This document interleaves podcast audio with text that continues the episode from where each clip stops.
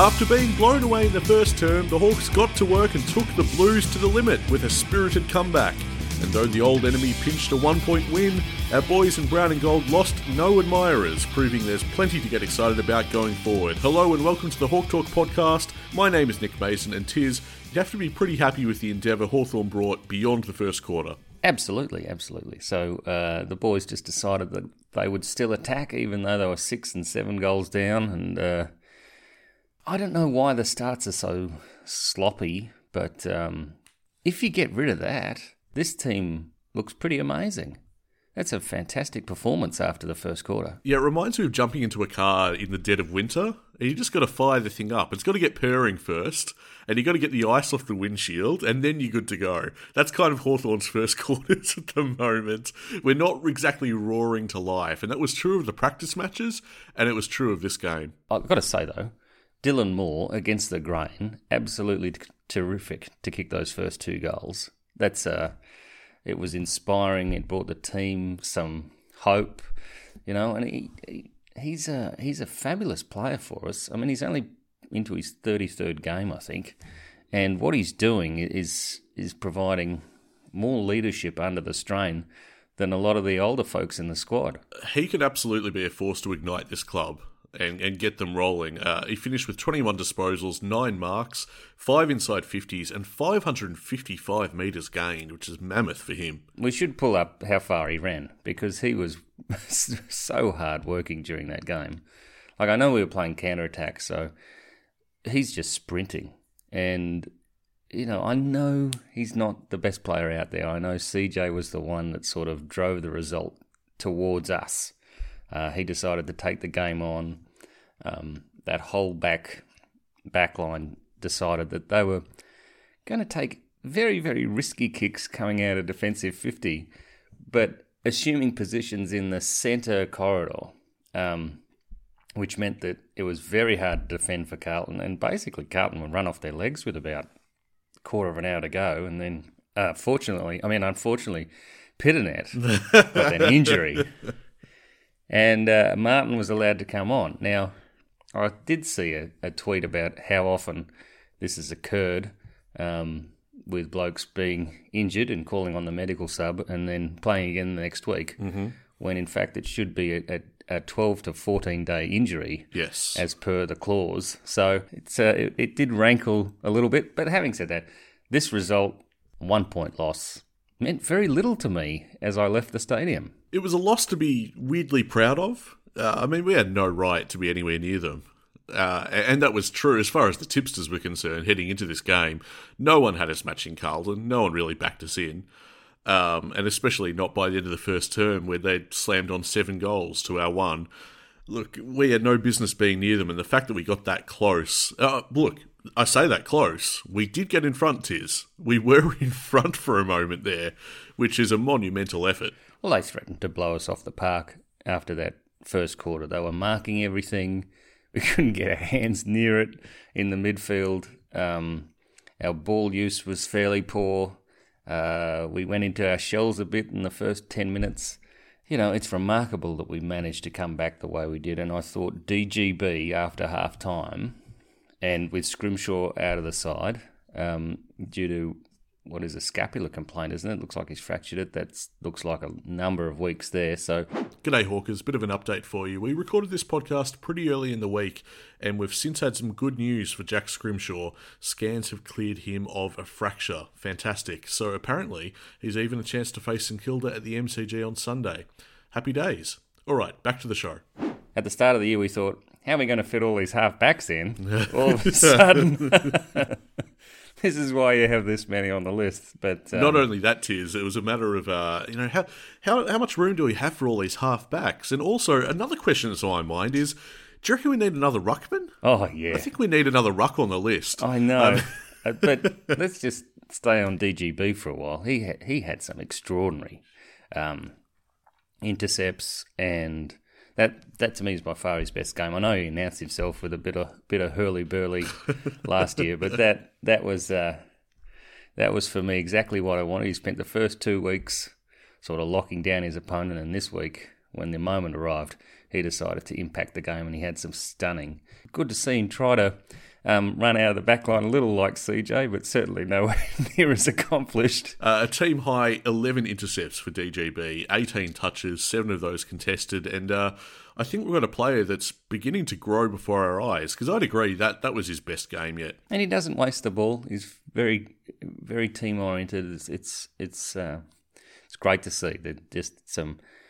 Look, I'll just take a moment. This could be a little while, but the guys under 50 games, and, and these were the guys that, that produced the comeback, really. Apart from Scrimshaw, who was playing his 50th game, you've got DGB, Will Day, Ward, MacDonald, Moore, Lewis, Jiath, Newcombe, Reeves, Nash, Maginness, all under 50 games. When when you lay it out like that, it is a very very young side. And when you're watching the game on the weekend, you saw Breust and Gunston just doing what they normally do, knowing where each other is at all times. And you've got to remember these these kids don't have that yet. And if they can get to that, if this team can grow together like that, they're going to be awfully good. I think. It's also it's also really pleasing that uh, we did lose the midfield battle again, and yet we were still competitive. One of these days, I'd quite like us to win that midfield battle, Tiz, if we possibly could, because I'd really rather not get down by seven goals in the first term. If we could possibly avoid that, that'd be nice. Well, yes, yeah, no, that that has to happen. But what I'm saying is, uh, we haven't been winning that midfield battle for a very long time, and and we haven't looked competitive when we've lost it in this manner. True, true. And to be able to still eke out a one point loss, although you know not what we're after, indicates that um, any kind of improvement. I know they're doing a hell of a lot of work, defensive work in the midfield, um, to prevent Carlton running straight through the front of the pack. And I thought Nash, you mentioned the ruck.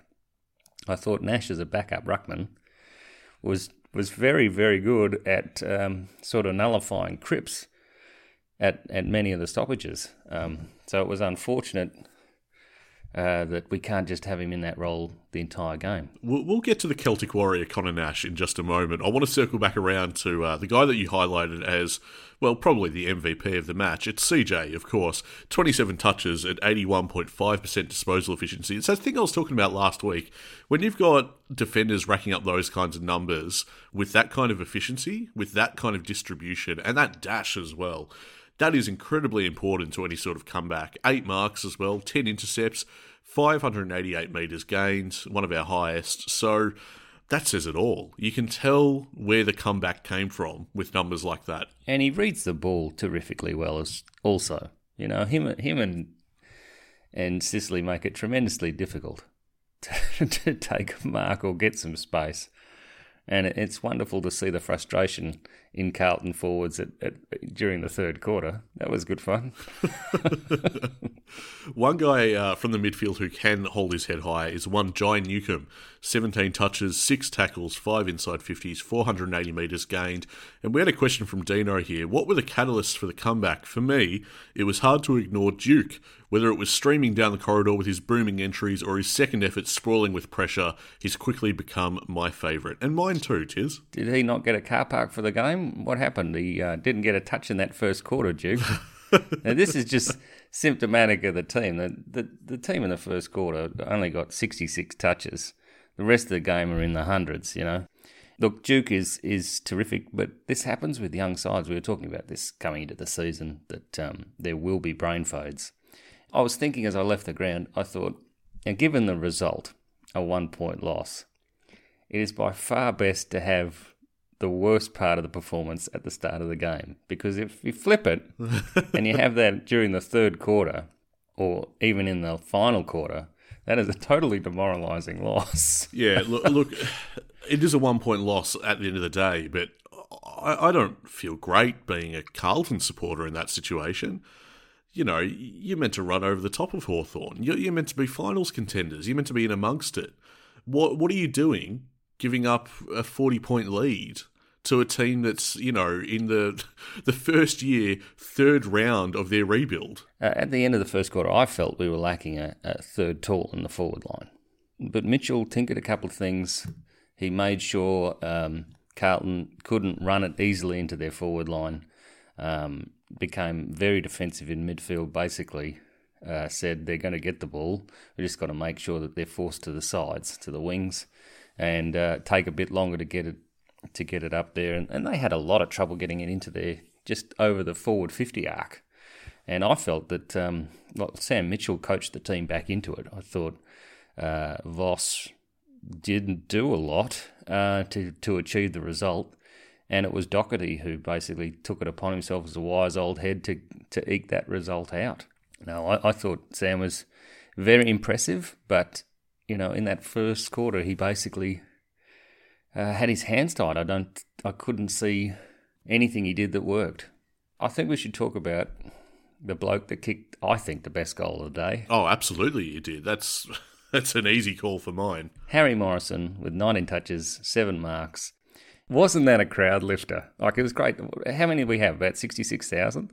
The noise. This was the best game of the year for me. The noise was back. Uh, I had a horde of Carlton supporters who felt that the premiership was nearly theirs, and uh, when that went through, the reverse banana. Oh, what an amazing moment! And and to to have the skill and the and the poise to be able to do that, I, I, I just felt that Harry, who's been a bloke we've looked at and gone, does he remain in this lineup? We know he's got talent. Can he really get a career out of it? You know, if he can start doing things like that again and again, I've noticed his work over the ball, holding his position, that kind of stuff has greatly improved. He might make it. Nick. He might make it. Just before I get to Michael's question, I, I want to pick up on something that you said. Uh, a horde of Carlton supporters. Now, of course, we're open to any suggestion for a collective noun there at Hawk Talk Pod. Uh, we, have got horde so far, so make your nominations. Uh, this question from Michael, uh, submitted via Twitter: Has Harry Morrison finally made it? Um, certainly seems like he's come along in leaps and bounds. I think he was very instrumental, as you point out, Tiz. I mean, when Scrimshaw went off the ground, that's a hole to cover. That's a significant hole. Suddenly, it puts it back on the defence to collectively stand up. And I thought Harry Morrison was a great individual effort. Uh, look, imposed himself in that last quarter, seven touches, and he had 84% disposal efficiency. Excellent. Second only to Jack Frost. So he he got the most he could out of himself for that game. But he's a, very much a confidence player, isn't he? I would say so, yeah. That goal won't hurt either.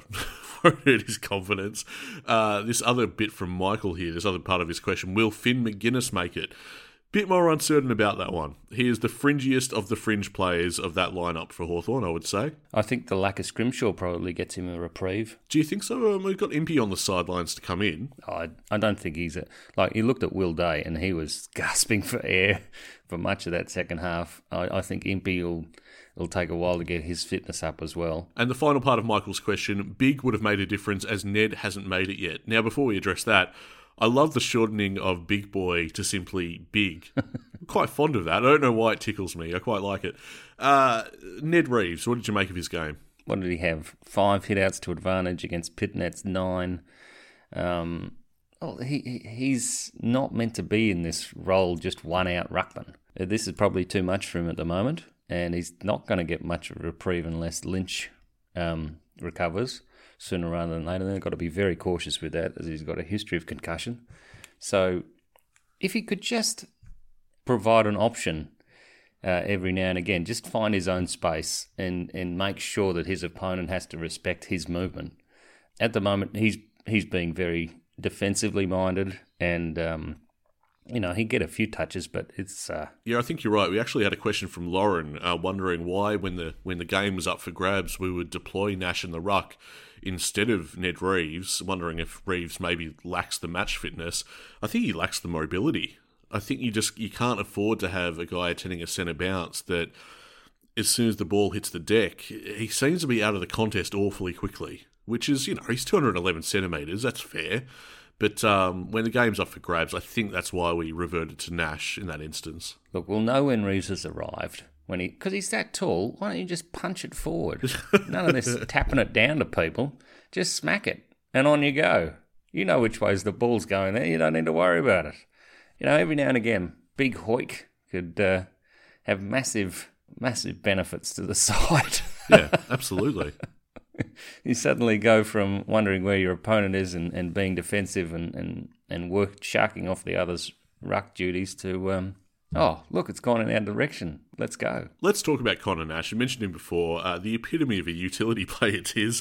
What a player he's turning into. 16 disposals, 4 inside 50s, 9 defensive half pressure acts, and 18 in total, which was among our best. He attended 30 ruck contests, and Ned Reeves had 50. Uh, Nash's work rate this game, the amount of work and influence he had upon this contest was probably the most of his entire career. This was his most industrious game I've seen him play, and uh, I just hope that Hawthorn supporters can recognise that and give him the credit that he deserves. He was uh, a lot was asked of him this game. and, and he did flag at the end he was he was really struggling I think he only got two touches in that last quarter but he ran at 75 percent disposal efficiency, and his kicking has drastically improved from what we all recall. So, yeah, no, there is there is a lot of work being done by by uh, Conor. He was on the field for seventy three percent, so that's one of the lowest. But that's because he was taking so many ruck duties. Um, what did you think of uh, Connor MacDonald? Do you think he'll get the nod again this week? Look, if he doesn't, and this is along with Ward as well, if they don't make the team, I would suggest it's just a matter of managing their fitness and nursing them through their debut year. There's neither reason why either of these guys should be out of the side. They contribute, they provide a lot. Connor MacDonald finished with 15 touches and one goal too. So this is a guy that, like a shark, is circling and, just waiting to have his moment on the scoreboard. He, you know, he could bob up with three goals the next week. You just don't know. Uh, I see no reason to not persist with these guys other than a matter of management. I think you back him in, and I think I think the Saints are there to, for the taking. To be honest, I look at them and I go, "Oh, whew, good luck." Mate, the Saints are always there for the taking. They're the epitome of mediocrity. I can't trust them. I'll never. I remember when I tipped them for the top eight last year. That that is just a fatal mistake. That is a rookie error. I'll never do that again. Uh, I want to speak about Josh Ward. Just mentioned then, twenty disposals at seventy percent disposal efficiency, three clearances, four inside fifties. I think it's unfortunate that uh, people will look back on this game and maybe remember that one horrific clanger that he had being mowed down in the centre of the ground. It was unfortunate because I think he had a better game than that. After that moment, he he went on a run. He decided that he wasn't going to stand for that kind of crap, and he had twelve touches in that quarter Oh, did he? Wow, there you go. out of his twenty. That is, you know, just the sheer will to compete in that kid is incredible. I know Jom had a shocker, right? And we probably shouldn't mention it, but he Ward could just compete every time it came near him. Um, Tommy Tommy Mitchell was down on his touches. He only had twenty three for the day. You know, and, and generally, if if you're not getting your best players getting their hands on the footy, you shouldn't be competitive at all. Worpel was industrious. He just missed that inside 50 in the last couple of minutes, which seemed an easy kick. But, you know, you just, you got to persist with these boys. The only one I really want to hang out there to dry, I bet I can guess. well, he could do with a haircut and a fitted Guernsey with no sleeves. Very frustrating to to know that he's got all that talent and uh, I don't know what he's doing, Nick. It looks like a psychological thing, so it might be in your arena, I think. I tried to provide uh, antagonistic encouragement, let's put it that way. I'm sure. Luke Breust, uh, two goals and four goal assists. Those back to back goals, they helped uh, reignite something for Hawthorn. That was beautiful to see. And uh, Will Day, 22 touches, nine intercepts, 18 pressure acts in what was a pretty seamless return. I mean, his fitness will be better for it. He'll be better for the run. He was pretty gassed by the end. But then that's what happens. We saw the same with Sicily the previous week. And it's just great to have him back. He is a superstar player. Uh, he, he's going to be a massive star in the making. So, anyway, with that being said, time for some listener questions. Uh, arriving virus. Past two games have shown lack of centre dominance. Don't think we can sustain kicking goals going from our back 50 to our forward 50. What do you think, Tiz? Uh, yeah, I think um, oppositions will, will find a way to sort of slow down our progress. But if you're playing this um, counter-attacking style, and we are exceptionally good at, at picking up on or forcing the error, forcing the turnover, and then going straight down the other end and kicking a goal. That's the way we got back into this match. And it's something that Carlton don't do. They should be able to do it, but they can't do it. Now, as an indicator for um, getting deep in finals, working off the opposition's turnovers and scoring is one of the greatest indicators that you will go deep in a finals run. If you can't manufacture goals off your opposition's mistakes, it's just going to be too hard. And that is the unsustainable version of playing football. If you have to have everything go right from getting the ball to getting it out to the chain going forward, it's just not going to happen. Well, we just don't see that. I mean, Melbourne in recent memory is the exception to the rule. That, you know, in the grand final, that kind of bang, bang, bang, and just blowing the game apart, that's the rarity. That's when things go perfectly to script and you just, you don't need a plan B.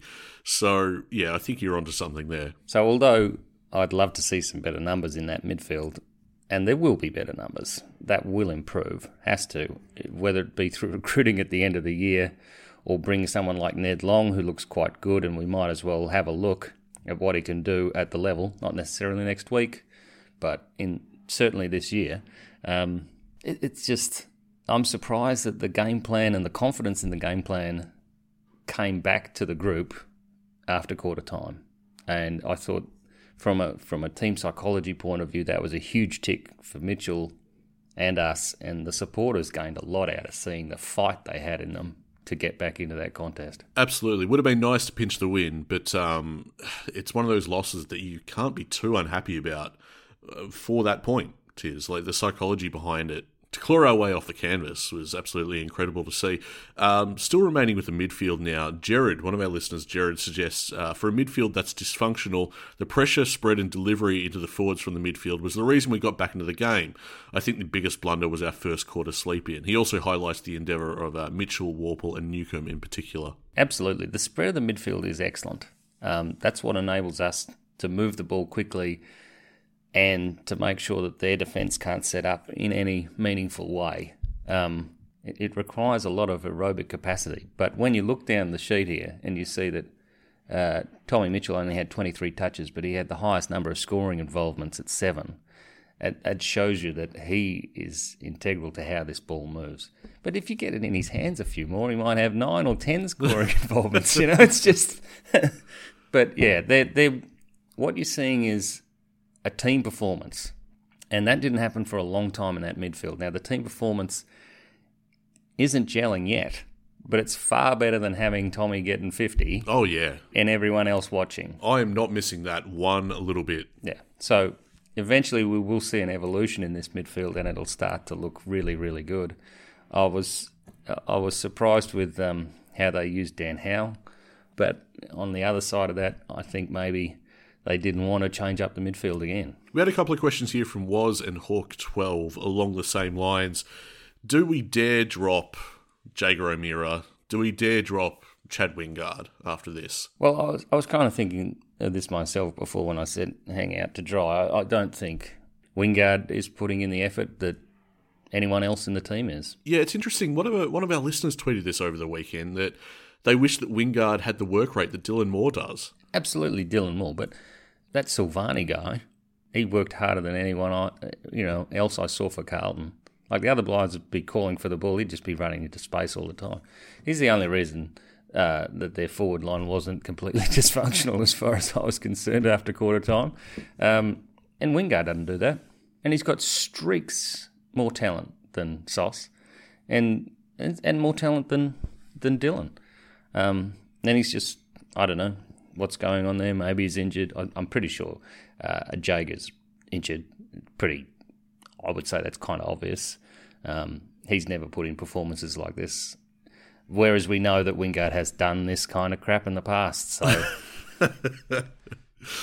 yeah, it's true. It's true. Yeah, people might call it harsh, but I feel as though it's plenty evident enough. You'd be loath to drop him because he can win you a game in a couple of minutes. That's the problem. That's the problem. You know that he can do, as he's done this season already, he can bob up for one or two in the blink of an eye and win you the game. Um, but at a certain point, does Mitchell want to send a message where, you know, hey, mate, we need more out of you? You're too good to be floating around and drifting about doing nothing. Well, we haven't seen Shields again, and he certainly puts in more effort. Doesn't have the same X factor or the mercurial ability, but uh, I, I, would go for Endeavour at this point. I want someone to impose themselves on the game, and Wingard simply isn't doing that for nearly long enough uh, in any game this year. I'll, I'll, cop that from one of the younger guys, Tiz. you know, a, a guy in his maybe second or third game sort of floating about, not necessarily having much of an influence. I think maybe like a Finn Maginness. I understand. I understand it. I don't think. I think we should expect more from Chad Wingard. Absolutely, we have to expect more. Had a question from Cato here. Love how Mitchell made the correct adjustments after quarter time. First time as a head coach being challenged, and he responded excellently. Uh, do we need another weapon up forward to create headaches? Say Callow or Cozzy? Yeah, I, I don't mind the sound of that. Look, um, Cozzy played ruck in the VFL. Didn't get near the scoreboard. Callow, he wasn't imposing. Um, the Box Hill boys didn't run out the game, which was surprising because uh, they're usually very, very fit. Um, and that's two losses on the trot now to begin the year, and uh, there's some question marks over their defensive ability. But um, look, if you took Wingard out and put Cozzy in, would we be a better side? I mean, it's not exactly like for like, is it? No, not at all. Like you're going to lose pace. You might gain touches. I don't know. yeah, well, when Wingard isn't having nearly as much influence as we'd like, maybe we can afford to to make a, uh, a swap that isn't quite like for like anyway. Well, you got to say you got to say that Mitch Lewis was pretty found out by a quality opponent this week. So if you bring if you bring Cozzy in, um, you know you're going to spread the defence of St Kilda this week. I still think we can play Cozzy and Lewis in the same lineup. I just don't think that Cozzy gets recalled this week. I just I can't see it based off uh, how Box Hill did. We'll get to them in a moment though. Uh, for now, we'll just tie a bit of a bow in this game. Uh, question from Bredo. How good is the development this year, eh? Two and one, healthy percentage. Could have been first if we turned up in the first quarter. Some great signs, emerging players. How good is this development year? Yeah. Yeah, so it's two and one if we lose this week, we're two and two, um, and then we've got Geelong. You know, we looked at this fixture and we thought, geez, this is going to be a rough trot to start the year. So after the bye, gets a lot better. um, if we can start getting some of our halfback flankers to return to the game, and uh, you know we get we get a better ruck duo going, we saw enough to say that this team, you know, could get a final out of this out of this mob, I reckon. It's certainly an outside chance. You're going to need a lot to go right, I think, but early signs are promising. Uh, as always, it's how you win and how you lose. It's not just whether you're two and one, or you know maybe by the end of this week we could be two and two, or it could be three and one. I mean, imagine that. But it's more than just the numbers. You have to look at the games in depth, as we do right here on the Hawk Talk podcast, and try and understand what's going on with this club and what kind of progress we're making. And you'd say to this point, it's been progress beyond our wildest dreams. I did not think I would be feeling quite this optimistic about this club at this early point in the season. The other point I'd like to make is that although we were throttled in that first quarter, no team has, has really found a way to prevent the counter attacking or really stifle that movement. Uh, if that continues through to round six, uh, it's a really good look for Sam, who's got a bona fide game plan that can that can travel and he can use for a few years. You've got to remember, there's been crap teams play finals the last couple of years, Nick. So that's true, right? You don't have to be. You only have to be quite good to, to play finals. It's a bit of a it's a bit of a lottery, you know, from six to ten. So if you get things going the right way, you can you can really be in with a in with a crack. And this week we take on one of the teams that occasionally is quite good, but more often than not is quite average. It's Hawthorn hosting St Kilda at the MCG Sunday 3:20 p.m. Now they're coming off a win over Richmond. They stormed home, and uh, I, I, trust that will inspire some faith in the punters once again. Uh, yeah, I think we're we're certainly not favourites. Um, four goals to Max King in the in the last quarter, uh, and, and, they've declared it curtains on the uh, on the Richmond time, or what was it, Tiger time. They've declared the curtains in the paper, even though we all knew that ended quite some time ago. But they're finally gone with the headline. it ended last year. So you'd, you'd have to let's think about how we're going to line up against them. Uh, Scrimshaw will be out.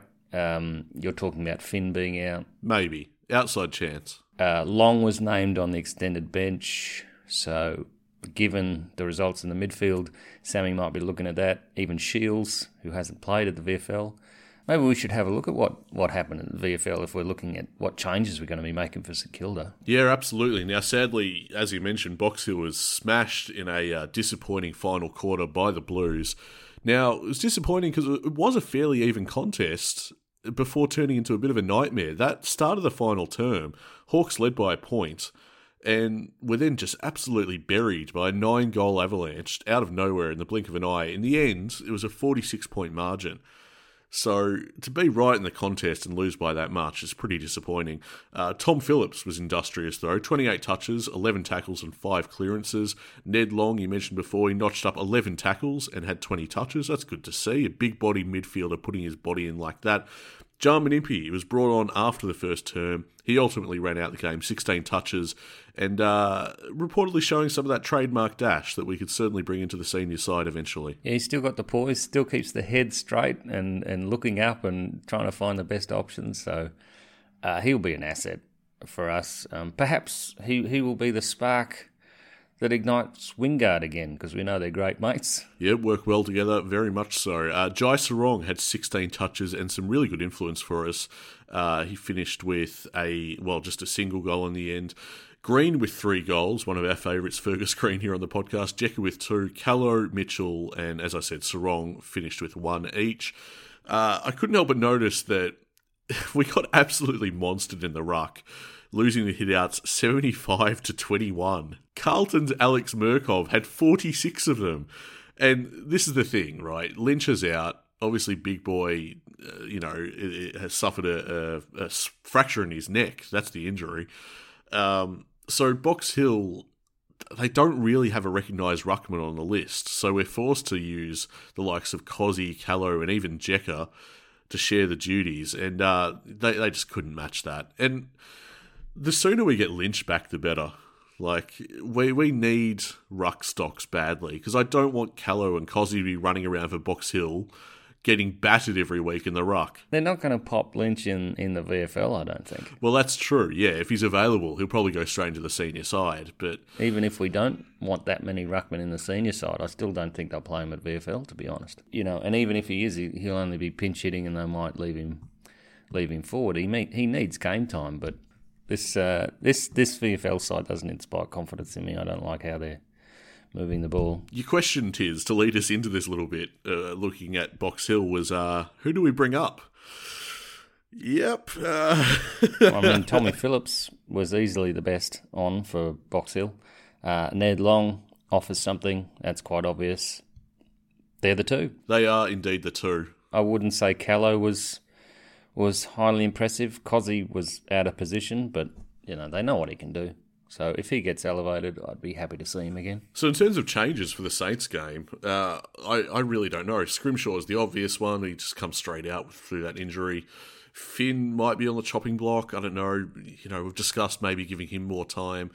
Tempting to bring Impey in, but he might need a bit more fitness under his belt. Lynch, is he going to be available? Shields hasn't had any game time for the last couple of weeks uh, yeah, it's going to be interesting at the selection table this week. It almost feels like we don't have that much room to move on these guys. It's problematic, but um, I, I, think it'll be a great game, to be honest. It, sh- it should absolutely be a great game. This is just probably the first round where we've had uh, a bad selection headache, Tiz. Not one of the good ones. Let's say we don't have much flexibility in what we need to bring in and what we have available. Hartigan obviously didn't play for the VFL, so he won't uh, be useful to come in for Max King or anything like that.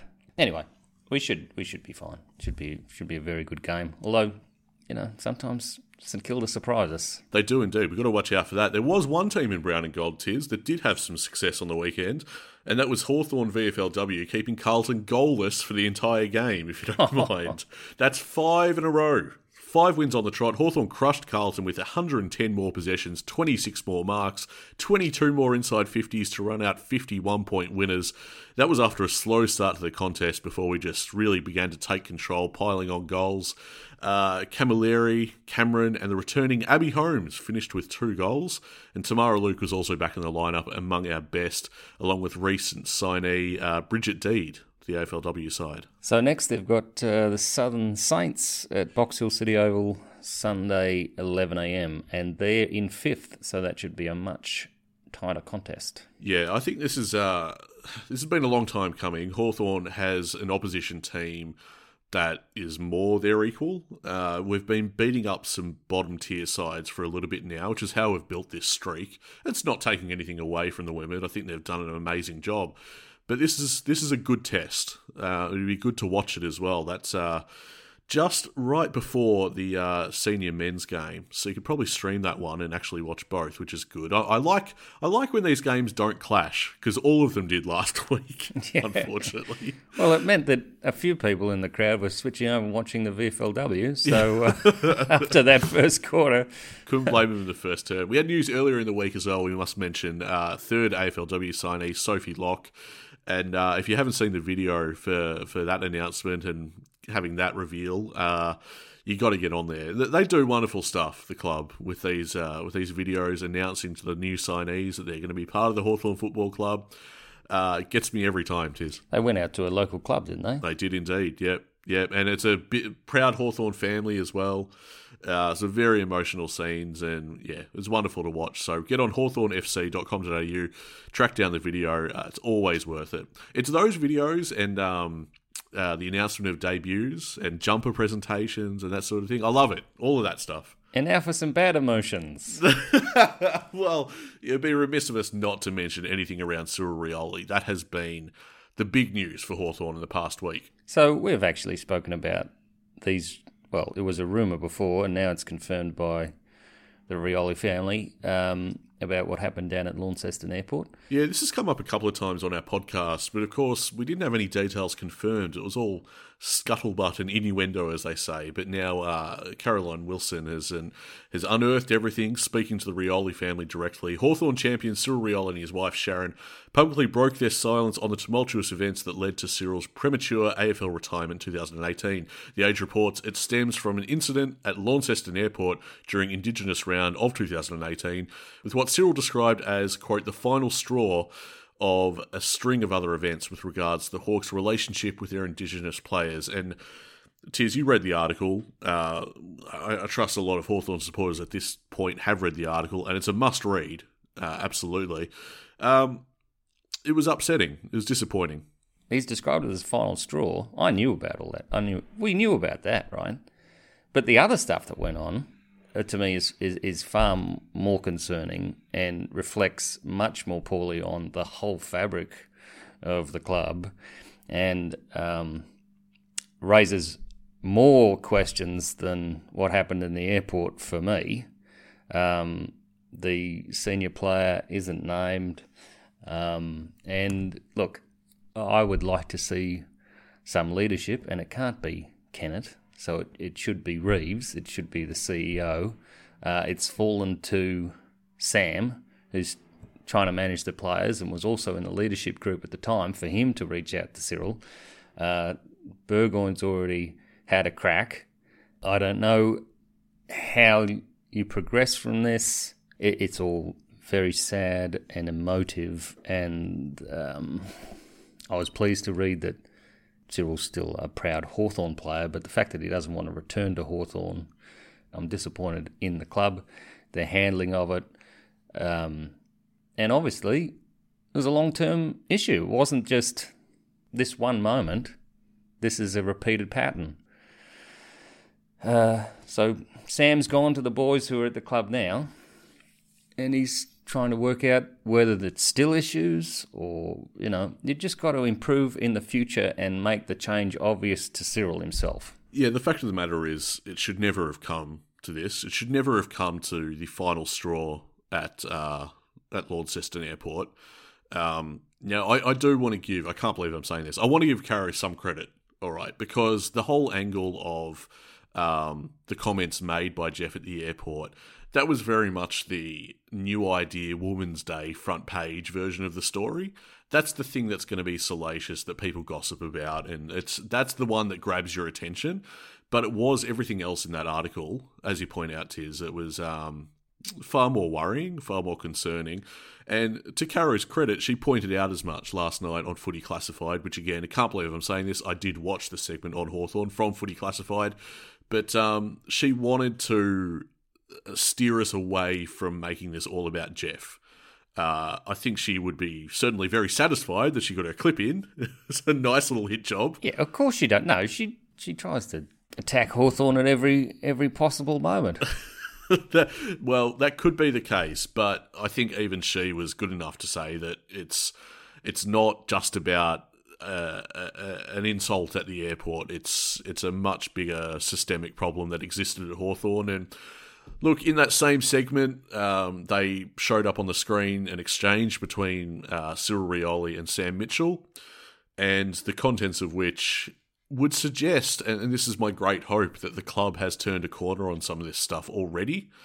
Um, it made me quite emotional to read this exchange between them. I think because well, for two points really, because it was evident in these in this private exchange just the, the extent of the hurt that Cyril feels uh, about what he calls being gaslighted by the club. Basically, being told that this isn't an issue, this stuff never happened, this stuff doesn't matter, was the implication. And I think the other thing that made me emotional is that despite all that, it was clear that Cyril, after all, he's still a Hawthorn man. He loves Hawthorn. He would like to be involved with the club again. That's what I got from it. And it made me emotional because I thought I was upset to think that that might be lost. I think that'd be a great shame. And especially because, uh, above all, I hope that he knows that Hawthorn fans adore him um, and would also love him back. Now, I didn't watch it last night. Did Clarko get a mention? Uh, he might have in passing, not in any significant measure. Isn't that odd? Isn't that terribly, terribly odd? Yeah, being that being that he was the senior coach that did oversee all this, uh, I suppose it is a little bit.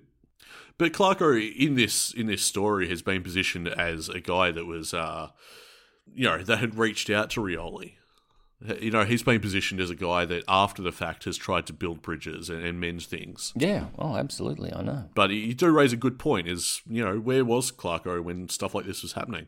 I've read, uh, I think, at least one instance over the weekend where, um, you know, it was said that Clarko himself had been insensitive on occasions in that same era. So uh, the content of that, I'm not, I have no clue about, but that's what I read. So at some point, the club the players, the administration need to take action. I'm sure once Cyril sees that action is based in reality, with an actual change involved, um, that he will come back to the club and uh, be honoured because we haven't, we didn't see him receive his life membership, we didn't, uh, we didn't get to farewell him, all those kind of things, and it is a very sad uh, moment. But um, yeah, stop talking about it Hawthorn, get this fixed.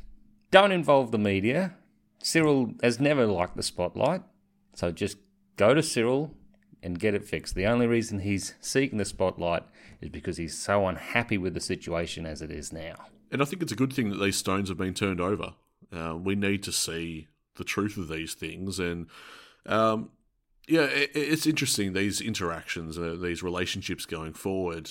Uh, you know, the way that Mitchell was speaking with Rioli, um, emphasizing that the club and indeed Mitchell himself, they're committed to doing things differently. They want to change. I guess what I'm curious about is um, the level of involvement that Rioli himself could have. I think that would be incredibly powerful if uh, the likes of Mitchell and you know whoever at the club went to Rioli and said, "Tell us what we need to do better. Like help us. You know, you could be a strong agent of change. We don't want to. We don't want to be that." club that we were in the past. Yeah, but that that risks being like, um, well, we don't know what's wrong, mate. So uh, you come and change it, and then tell us when you're happy. No, it's not about that. It's not about that. It's about education. It's about learning and better clarifying what needs improvement? What change? What changes would you make? Like we are receptive. We want to listen. We want to improve. Um, we've we something's been lost in translation before. We haven't understood. So please, we would invite you to help us try and understand, and we can do better and make this a club that you can be proud of, a club that you'd like to return home to.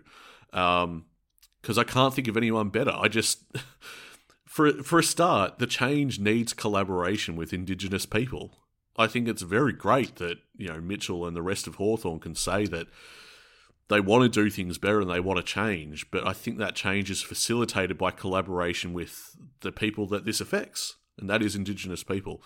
Um, that's just my view, anyway. I, that makes sense to me. I could be wrong. I'd love to hear from people. And so I hope that gets done outside the uh, bounds of the media. To be honest, of course, it's Caro who brings it to light. Yeah, look, I'm not gonna, I'm not gonna say that you know there was nothing in it for her. She would have enjoyed giving Jeff that clip. We know that there's form there, uh, but you know you got to cop it. That that is the history of our football club. The recent history. It turns out as it wasn't as, as good as we thought. I think the silver lining of all this is that hopefully it very much is a thing of the past. I do get the impression that the club has turned the corner, and I sincerely hope that's the case and that they continue to do better going forward. And like I say, I hope it's in collaboration with Indigenous people, uh, whether that's Cyril or anyone else. I think that would only be right. That that is what would work. Now, look to tie a bow in all this. We did have a question um, that's from Bredo at Hawk Talk Pod, and I want to put it to you, Tiz, because I know that you're, you're probably more a fan of Jeff Kennett than I am. Uh, Bredo wonders if Jeff can survive this. Surely he can't. No, he's on his way out, and I think that's fairly obvious. I just hope we get a, a very good candidate. Do you think it'll help Cyril to come back to the club? It'll it'll certainly be a big tarnish on, on Jeff's legacy, and uh, he's got to make of it what he can. Really, like uh, if he's reached out to Cyril and it hasn't been received well, it's on his own head. As far as Jeff exiting and the prospects of Cyril returning to the club, uh, can't hurt.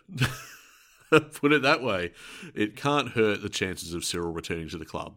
Let's just say I know who I want to be meeting at the reunions. Okay? yeah, yeah, absolutely. So June 30 has been reaffirmed as the date that uh, the nominations committee needs to find someone. That nominations committee, uh, all the names have been set in stone now. They've been put out there by the club in a statement. Um, so, look, we're on our way. I'm a little concerned about what damage can be done in that time. It can take one media appearance, you know, one little stint on, on 3AW or SEN or. Oh, look, he'll definitely have a crack on the way out. Don't worry about it. Don't worry about it. That's exactly the thing I'm worried about. Don't worry about it. It's coming. Just sort of steel yourself for it. Like and, uh... global warming. well, that, that's taking its sweet ass time, Nick. So. Uh... yeah, but it's always there in the background. That's what I'm worried about. Anyway, we to wrap up for this week. Uh, if you enjoy what we do here at Hawk Talk Pod HQ, we'd really appreciate it if you could leave us a lovely review on Apple Podcasts. Uh, stuff like that really helps fellow Hawks fans find our show uh, you can find us on Twitter at Hawk Talk Pod. Join a great community, join the conversation. We'd love to have you on board. You can be part of our Facebook family too, facebook.com slash Hawk Talk Pod.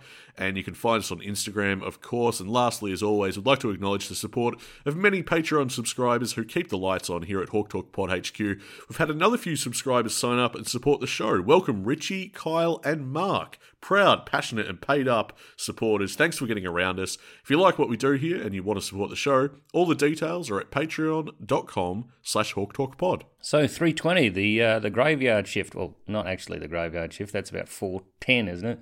But 320 it's uh, it's not the best time. You going? Oh, I'll absolutely be there. See, I've got a got a nice little routine going now. The comedy festival's on. It's usually see uh, see Hawthorn play, and then I wander back into the city and I see some comedy. It's quite good. And I mean, hopefully, playing St Kilda, we'll we'll do the comedy double. How good's the rhythm of it though? Going to going to the G, bloody fantastic. Oh, it's just so good to be back, isn't it? My goodness, especially the Carlton game. As you say, that was the best atmosphere this year.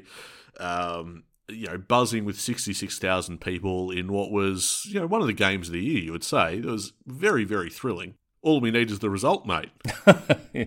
yeah, well, I think we get the result this week against St Kilda. Uh, we'll go three and one, and uh, and then we can start prepping ourselves for Geelong. Oh boy, that's going to be a big one Easter Monday. But we can't go further than this week. So only one week at a time. Is that the message, Nick? Really pleasing. One week at a time. Yeah, it's a, it's only one week at a time. One week at a time. Give it 110 percent. The old big book of cliches to round out the Hawk Talk podcast for another week.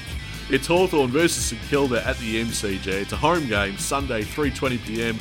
We will see you there. We are a happy team at Hawthorn.